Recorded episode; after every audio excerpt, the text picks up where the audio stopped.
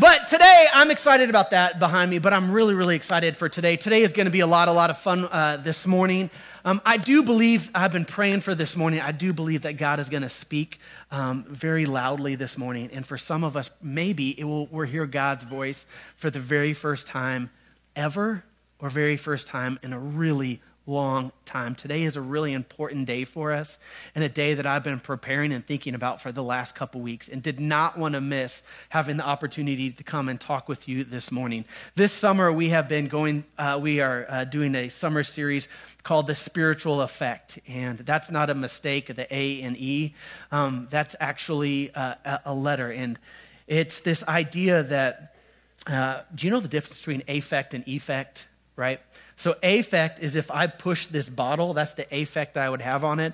The effect would be it hitting the ground and exploding on the ground. So everything has an action and a reaction. And so what we've done for the summer is said, let's go ahead and look at some of these big things in the Christian faith that should have a spiritual affect effect on us.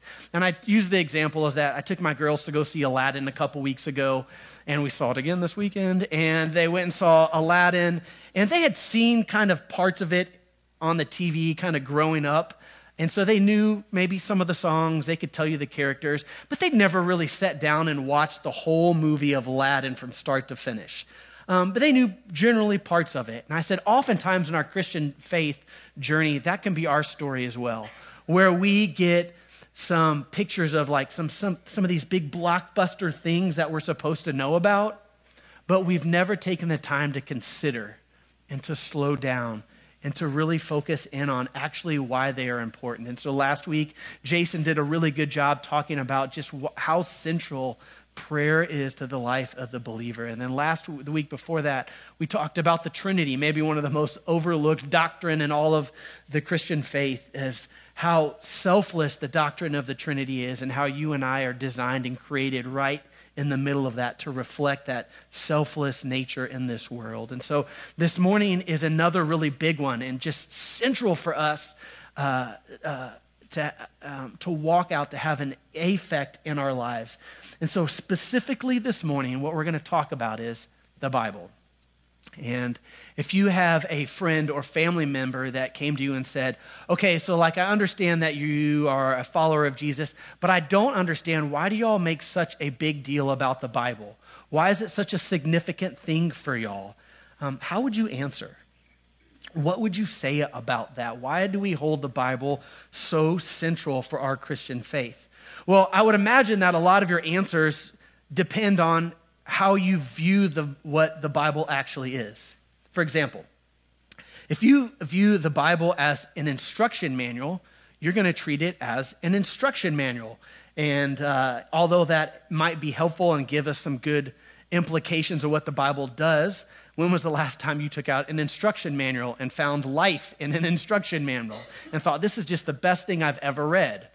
Um, some of us might say that the Bible is God's love letter to us, and so we might approach it as a love letter written to, from God to us. It's a letter that happened that, it, that He's given to us for us to understand.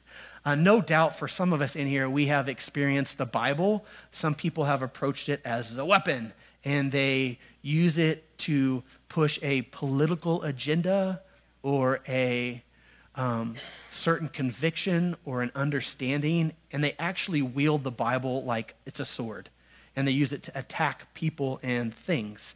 Uh, obviously, some of us came in here with very little exposure to it, while some of us kind of grew up with the Bible kind of around. But I want to ask you a central question for us this morning.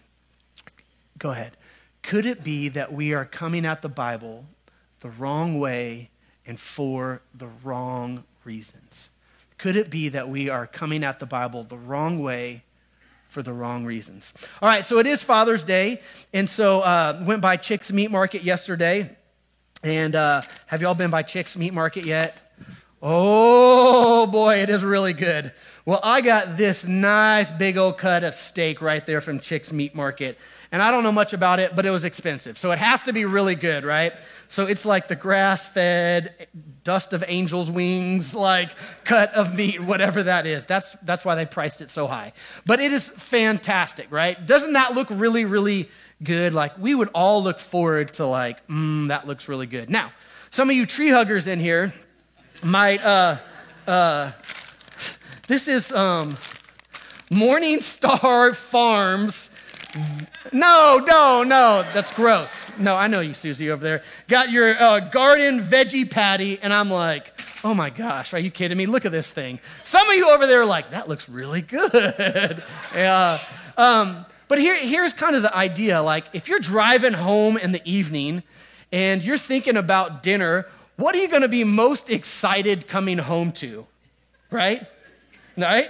You're, like everybody loves steak. It's the it's like so good. Like I mean, it's fantastic, right? But but here's what I here's what I want to suggest to us this morning. What you believe is prepared for you determines how you approach it. What you believe is prepared for you determines how you approach it. I come home and this is on my table. I'm, I mean, I, am walking in the door kind of crotchy, let me be honest. This comes, this comes home and I'm coming home and I'm pretty dang excited. That's a good, that's a good night for John right there, right? But what you believe is prepared for you determines how you approach it. And I believe that when we are talking about this book real specifically, um, that this book right here is God's active voice in humanity. Meaning that his voice, this is a voice that has spoken and a voice that still speaks forward or still speaks today. And that when we approach this book, this is not a history book that we study to remind us just of a history of people, but this is God's active voice in the world. This is God's primary way, primary agent of maturing you, of growing you up, of revealing Himself to you, to showing you who you are, to showing you what He believes about you. But what you believe is prepared for you determines how you approach it. And let's be real honest this is not an easy book to understand. In fact, if you started to read it from left to right, um, you know it's not designed to be read that way, right? Like, this is actually not one book. This is actually a library of books, actually 66 books total that um, are divided into two primary sections an Older Testament as well as a Newer Testament as well, written by over 40 authors, written over the course of hundreds and hundreds and hundreds of years, written in three different languages. And did you know that not every book in here is the exact same? There are different literary styles that we see in this book. There is historical accounts. There are poems, there's love stories, there are personal letters, there are letters to churches. There are even books in this Bible that don't mention God's name one time, and we hold them as holy and sacred and as God's word. This book is remarkable. In fact, this book right here has been printed over 60 or 6 billion times virtually in every language known on the face of this earth. Literally. 6 billion and that's before we even had an app for it. I mean, that's, that's pretty, pretty remarkable that it has uh, been, we have that much exposure to it. And people literally will dedicate their lives to understanding just this one book. It's that complicated. And that simple, where you can sit down with your kids and they can hear God's heart. Um, I don't know what your experience is with this book and maybe how you grew up with it or what your traditions was, but uh, uh, in my house, we have Bibles kind of everywhere. And this is uh, my little girl's Bible. This is my oldest girl, Ryan's Bible, um, that she will take to Pine Cove this week. And um, this is a beginner's Bible. Or if you're a new follower of Christ, these are great places to start too. I highly recommend this if you're a new believer too, because it gives you kind of the 20,000 foot view story of what God's up to. But I read this to my girls at nighttime, and we roll through these stories, and they can tell you the different people and tell you the different stories. And we read this one together. Uh, this one right here is one that I got when I graduated um, from seminary. And they gave me this Bible, and uh, it's really meaningful to me. It was the end of a long road, a long, long road of commuting back and forth for five years. And so this Bible really means a lot to me, a, a, a big accomplishment in my life. But this one right here uh, is probably one of my favorites. This is my uh, great, great grandfather's Bible, who was a Methodist pastor. And I, I, I literally cannot even open this Bible. It, it, it, it just comes apart. And I think about how, how beautiful that is that um, my great great grandfather just feasted on God's word. That he was somebody that just made this central for who he was and the way that he positioned himself in life. And so I don't think that in, in the course of human history, we've never had a time in history where we've had more access to God's active voice in this world than any other time in the course of history. I mean, we are incredibly unfortunate. There is nothing, literally nothing, stopping you from picking up a Bible. Nothing. Nothing. And that's not true for all of the world. There are parts of the world where it's actually illegal to own God's word. And so when it comes to understanding what this book is and the importance of it, I, I'm just convinced that I don't think we have an access problem. I think we have an interest problem. I don't think that the problem is that we just don't have access to God's word. I think we have an interest problem. I think that you and I, sorry, Susie, have been, have been sold this stripped down version of God's word that we think is going to leave us unsatisfied. And we don't understand how beautiful and rich and how this is the thing that your soul actually is longing for is to hear God's voice speak to you. You see, it's not an access problem. I think it's an interest problem. Could it be that you and I have approached the Bible the wrong way the, for the wrong reasons because we don't understand what's prepared for us? This morning, I want us to, I'm going to put this in here because I'm going to eat it later. Uh, uh, this morning i want us to really push into this understanding is that this book right here this book right here is god's active voice in this world. It's the way he wants to mature you. It's the way he wants to grow you. It's the way that he wants to reveal himself to you. It's the way he wants to um, change you to, to, uh, to grow your family up in maturity. And i want us approaching it like it's something that's precious something that is just going to really satisfy our souls. And so um, this morning, uh, we're going to uh, look at a little scripture and kind of dig in. But before we do that, we're going to say the Shema. And so if you are visiting this morning or our guest, we say the Shema on Sunday morning.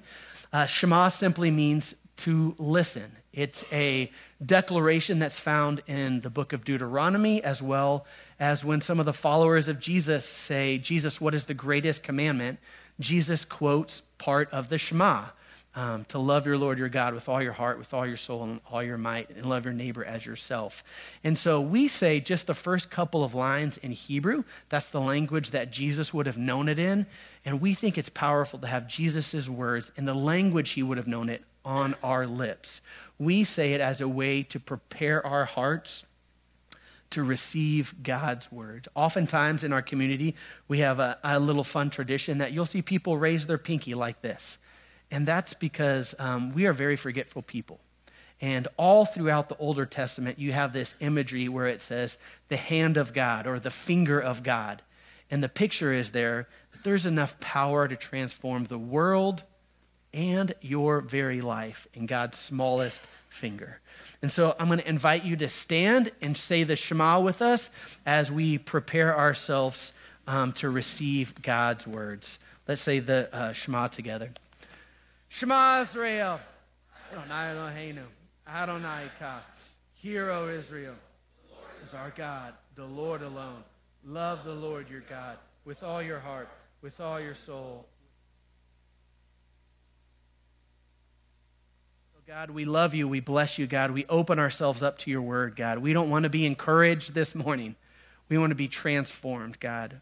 We want to come out of our time meeting with you looking more like you. May you give us eyes to see things we've never seen before so that we can do things we've never done before. It's in Christ's name. Amen. Please be seated. All right, brothers, sisters. So we're going to be over in um, Psalms 119, which is the longest verse in all of the Bible. So we're going to go through it for about the next 45 minutes in Hebrew because I know it's just going to stir your heart's affection up for the Lord this morning. Um, we're not doing that. Uh, but we're going to look over at Psalms 119 and look at just a couple, a handful of verses. Um, it's important for you to know that Psalms was written by uh, David, and uh, there's lots of things that we know about David. David was somebody that was said to have a uh, heart after God's own heart. Yeah. That David was had a heart after God's own heart. And so we know that despite his, he was a murderer and adulterer. And so it speaks really beautiful about the grace and the forgiveness of a all-loving God to us as as people. And so I love it just tells of a redemption, the redemption of God. And so Psalms 119, if you're looking over at your scripture, if you have your Bibles this morning, you may be kind of looking at Psalms 119 and you'll see the, about over every six or seven verses, you see the this these funny words. Aleph, Bet, Gimel, Dalahe, Vav, Zen, Het, Det, Zan, Tet. That is the Hebrew alphabet over about every six or seven verses that you will see in chapter 119. The tradition was uh, is that this verse King David used to teach his children the ABCs. And so I did not know that. I thought that was a really beautiful thing. So he used Psalms 119 to teach his kids the ABCs or how to read and also the spiritual ABCs about how do you and I begin to engage God's word. And so he uses Psalms 119 as kind of a model or of a reference for how you and I can begin to engage God's word. And so we're going to read uh, some of those together. And so we're going to be Psalms 119, verse 97 to, uh, to start with. And I'll read it to us. It says this Oh, how I love your instructions! I think about them all day long. Your commands make me wiser than my enemies, for they are my constant uh, guide. David says, I sit with your words and I hold on to them. When people push on me, when things come at me, it's fine because I have tucked your word inside of my heart. When things come at me, I know who I am because I've sat with your words and I've listened and they've become part of my identity. Verse 99 Yes, I have more insight than all of my teachers, for I'm always thinking about your laws. I am even wiser than my elders, for I have kept all your commandments. What I think is kind of funny is I'm like, David, that sounds real humble of you, right? Like, I'm wiser than all the teachers, I'm wiser than all the elders. And I think just at first glance, it may be tempting for us to actually think that until you dig one layer beneath the surface about what David's heart really is. I think what he's actually saying is when stuff goes wrong, when the stuff hits the ceiling, when you're in trouble, when you're in pain, who, where do you go first? And what I think David is saying, it's not, I'm wiser than the teachers, I'm wiser than the elders because I'm smarter than them. I think what he's saying is, I'm wiser than teachers and I'm wiser than the elders because I've met with my God. And I've heard his heart, and there is a wisdom that can only come from God. And I believe that's what David is speaking towards about this deep knowing in his gut that comes because he's met face to face with Jesus, with God. I believe that's what he is referring to right there. Now, uh, a couple of things that get highlighted just in this one little section, and we'll move along. Um, but a couple different times it says, I think about your commandments all day long. I am always thinking about your law. So another way to translate that would be, um, I meditate on your, on your words. Statistically speaking, How many of us would actually say that that's a normal rhythm of our lives? That we actually meditate on God's words, right? That's uh, uh, not an accusation against us, but maybe an invitation for us to think about. What, to, when you meditate, you're moving slow enough where the words of God literally begin to work their way down in you, where they begin to work their way down into your gut, where they work your way into your mind, where they begin to transform your, not, your mind. And we do that by meditating on one of the, ba- the, one of the greatest parts of this passage that David says is, is I meditate on God's words. I meditate on, I let them not just be external, but somehow through meditating on, they become part of who I, who I am. Now, there are lots of different ways to approach the Bible um, and lots of ways that I think are really good. Has anyone ever done like the Bible in the year challenge before? Right? That's not going slow. That is like full gas to the full, pedal to the metal all year. I mean, that is not moving slow through the Bible. I think it has its place and it can be a, a good thing. But what I think you see what David's saying here is I meditate on them, think about them. The invitation is to go really, really slow because when you go slow, you build the muscle to hear from God's voice. Like, how many of us, the last time you were at the gym, or if you've been at the gym a long time, like you see the person in the corner just cranking out the reps and pushing really fast, and like, oh my gosh, that person's really fast. And then you start thinking, that person don't know what they're doing at all. like, they're just trying to get through whatever that is.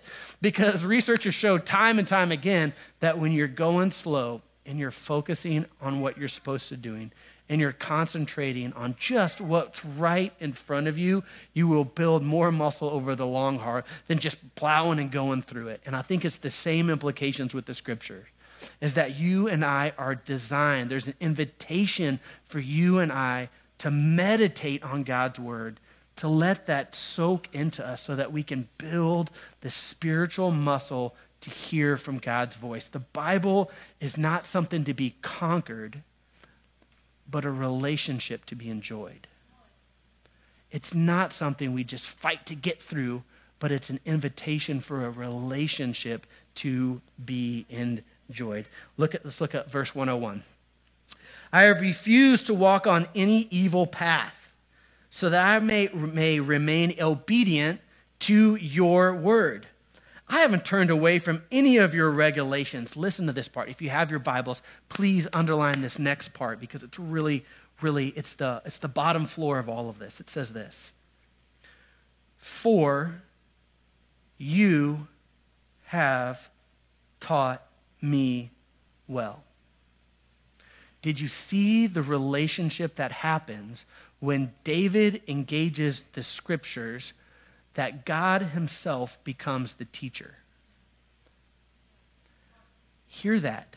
That when you engage the scriptures, that it says that God Himself will become the teacher.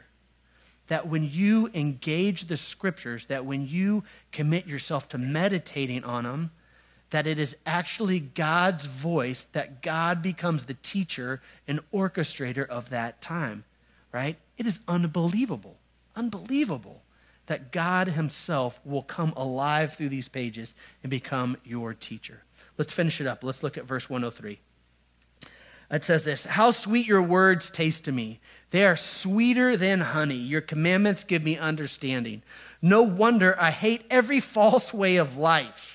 Listen to verse 105. It's just, it's, it's just beautiful. Your word is a lamp to guide my feet and a light into my path.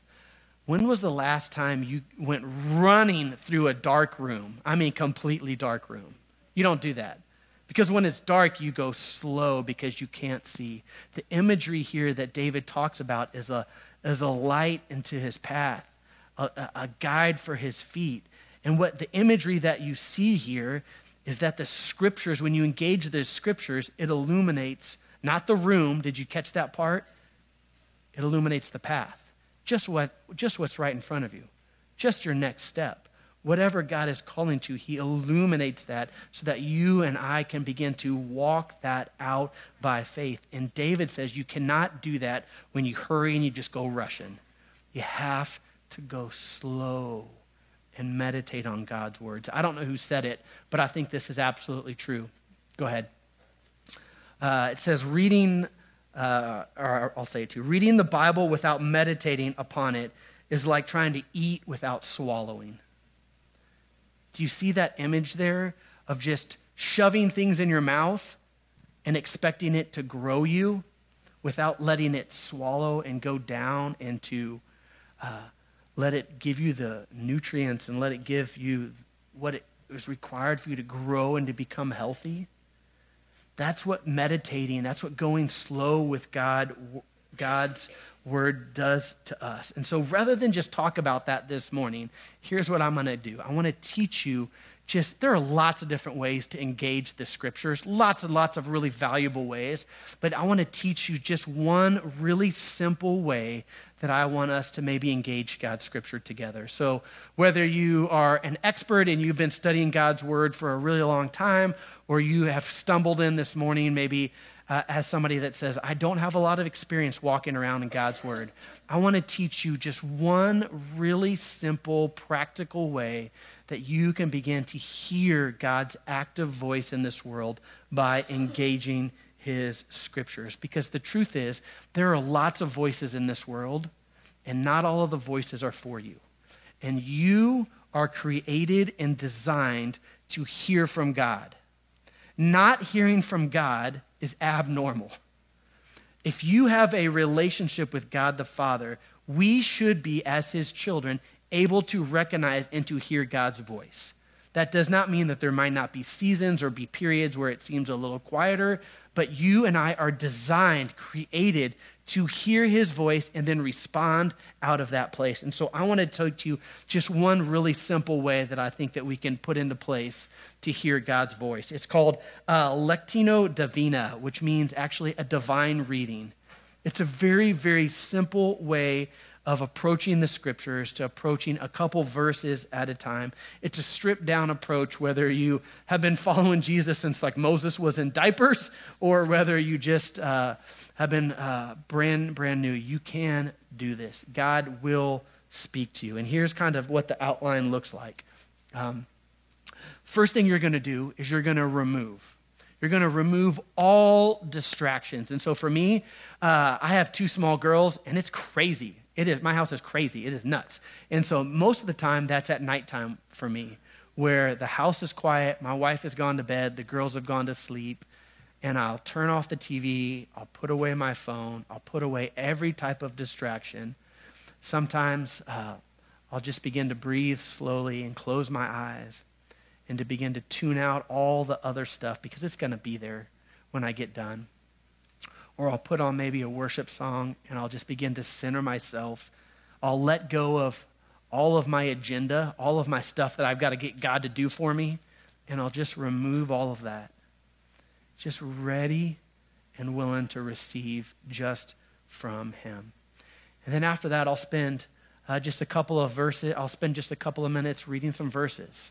I'll read two, three, four, five, six verses at a time, and I'll think through those. And as I'm reading the scriptures, what I'm doing is I'm asking God, would you highlight stuff? Would you bring stuff to the surface? Um, so, at the start of this next school year, um, our community is going to be going through the book of Romans. So, I've been spending a lot of time in the book of Romans, kind of preparing. And um, one of the phrases that keeps coming up over and over through the book of Romans is there's no condemnation for those who belong to Christ Jesus. And as I have been reading that, it just gets highlighted and it gets brought to the surface. And so, what I do is I just hold on to that and I reflect on that just for a couple of seconds. I reflect, God, what do you, what does that mean? Why are you highlighting? There's no condemnation for those who belong in Christ Jesus. Because I'm like you.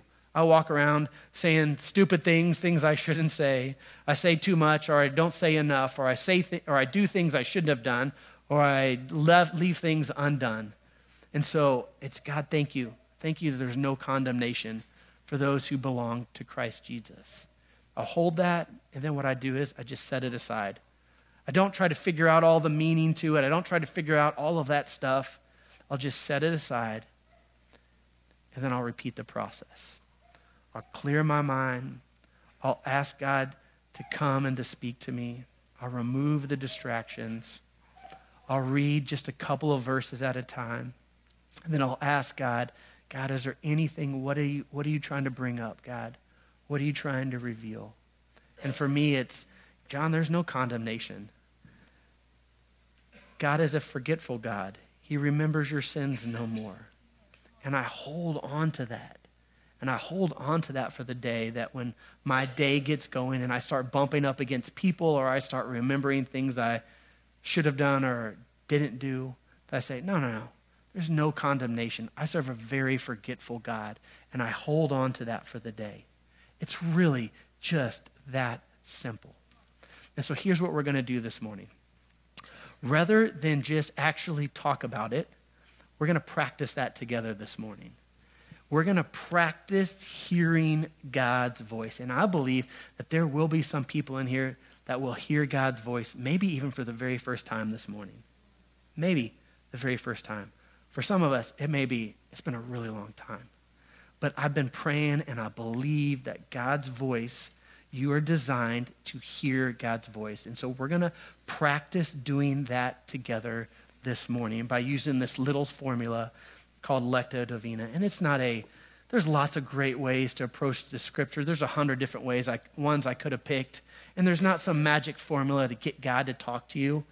But this is just one, one simple way that we as followers can push in to hear God's heart. And so I want us to practice that together this morning. And so here's what I want you to do I want you to center yourself and just close your eyes just for a second.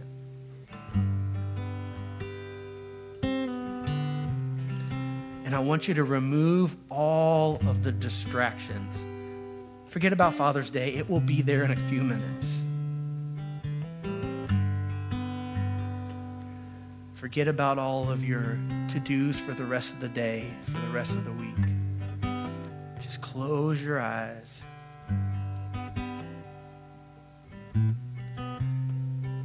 Put down your agenda.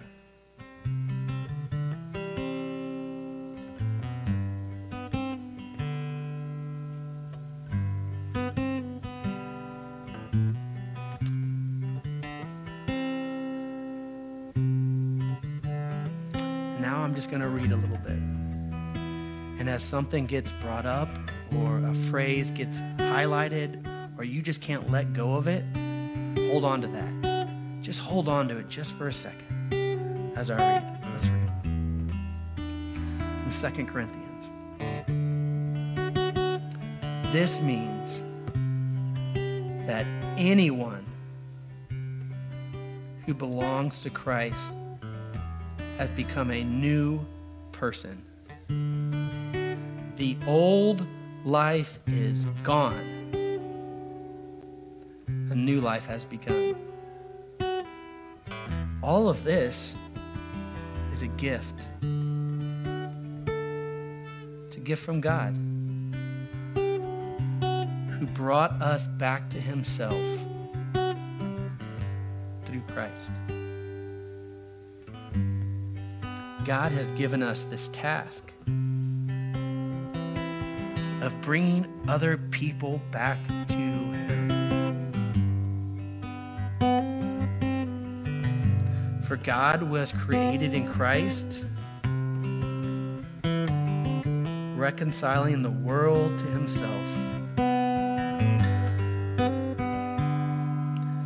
No longer counting people's sins against them. Gave us this wonderful message of reconciliation. So we are Christ ambassadors. God is making his appeal through us. We speak for Christ when we say, Come back home. For God made Christ who never sinned, to be the offering for our sin,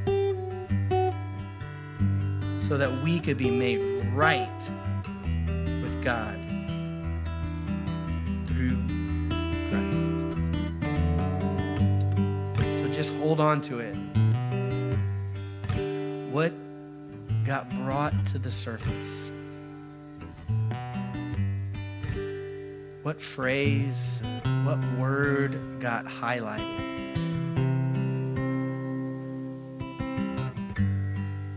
And now, just set it aside just for a second. And we're going to read one more time, real slowly through it. And let's be listening for the voice of God. This means that anyone who belongs to Christ is brand new. That old life is gone, and a new life has begun. This is a gift from God who brought us back to himself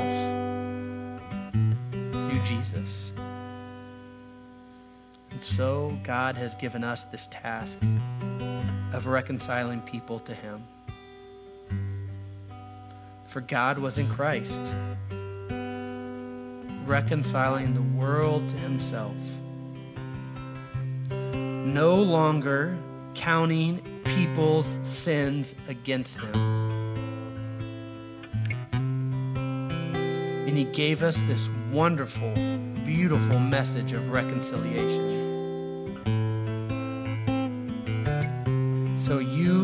Christ ambassadors. God is making his appeal through you. You speak for Christ when we plead, come back home. Come back to God.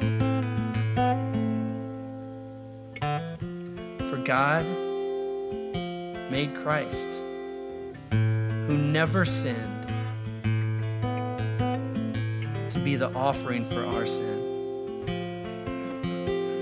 so that we could be made right with God through Christ. And so just take a second and respond. Whatever little phrase or key word got brought up, just take a second whatever words you can get out, just tell God, respond to God, thank Him for speaking.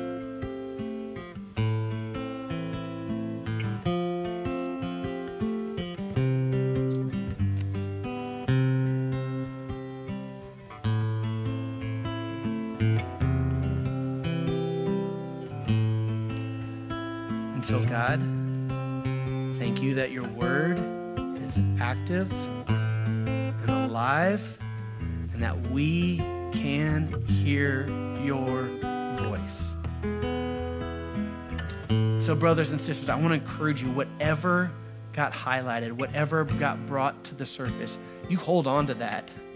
You take confidence that that is not just a random idea, that that is, as what David says, that God Himself is teaching you. You are hearing His voice. You can, you are designed to respond to Him. You hold that tight. You keep it tucked away all week long when things begin to fight for your affection and your heart and your desires. No, I've heard from God. I hear His voice. I'm confident that I know Him, that He's spoken to me this morning.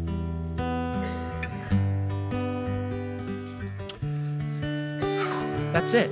It's that simple. It is that simple and yet that profound. Can you imagine if you and I were the type of community that had this regular rhythm built into our lives where we were taking, that took us three or four minutes.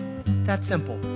Where you and I were the type of community that just carved aside some time to meet with Him, to read some scripture, to tune our ears in to hear His voice.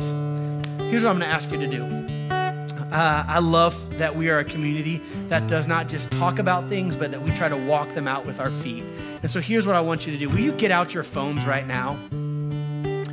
Uh, grab your phones, and here's what I want you to do. Uh, we did a, this practice called Lectio Divina, which is just this uh, ancient way of approaching the scripture. And so here's what I would love for you to do. Um, I've set up through just our text messaging service at the church that for just the next five days Monday, Tuesday, Wednesday, Thursday, Friday if you text Romans to that phone number for the next five days, we'll send you the outline that we followed. And then we'll send you just a little chunk of scripture for you to do exactly what we did today. It's really that simple. But can you imagine if we began to build this muscle into us that we were the type of people, you were the type of person that was responding to the, to the voice of God on a regular basis? I think that this is going to be a really good practice for us. And so please make sure that you're taking advantage of it. Text Romans to that number right there, and we'll send you just a paragraph of scripture um, for the next five days for us to practice hearing from God's word. And so, would love for you to consider doing that.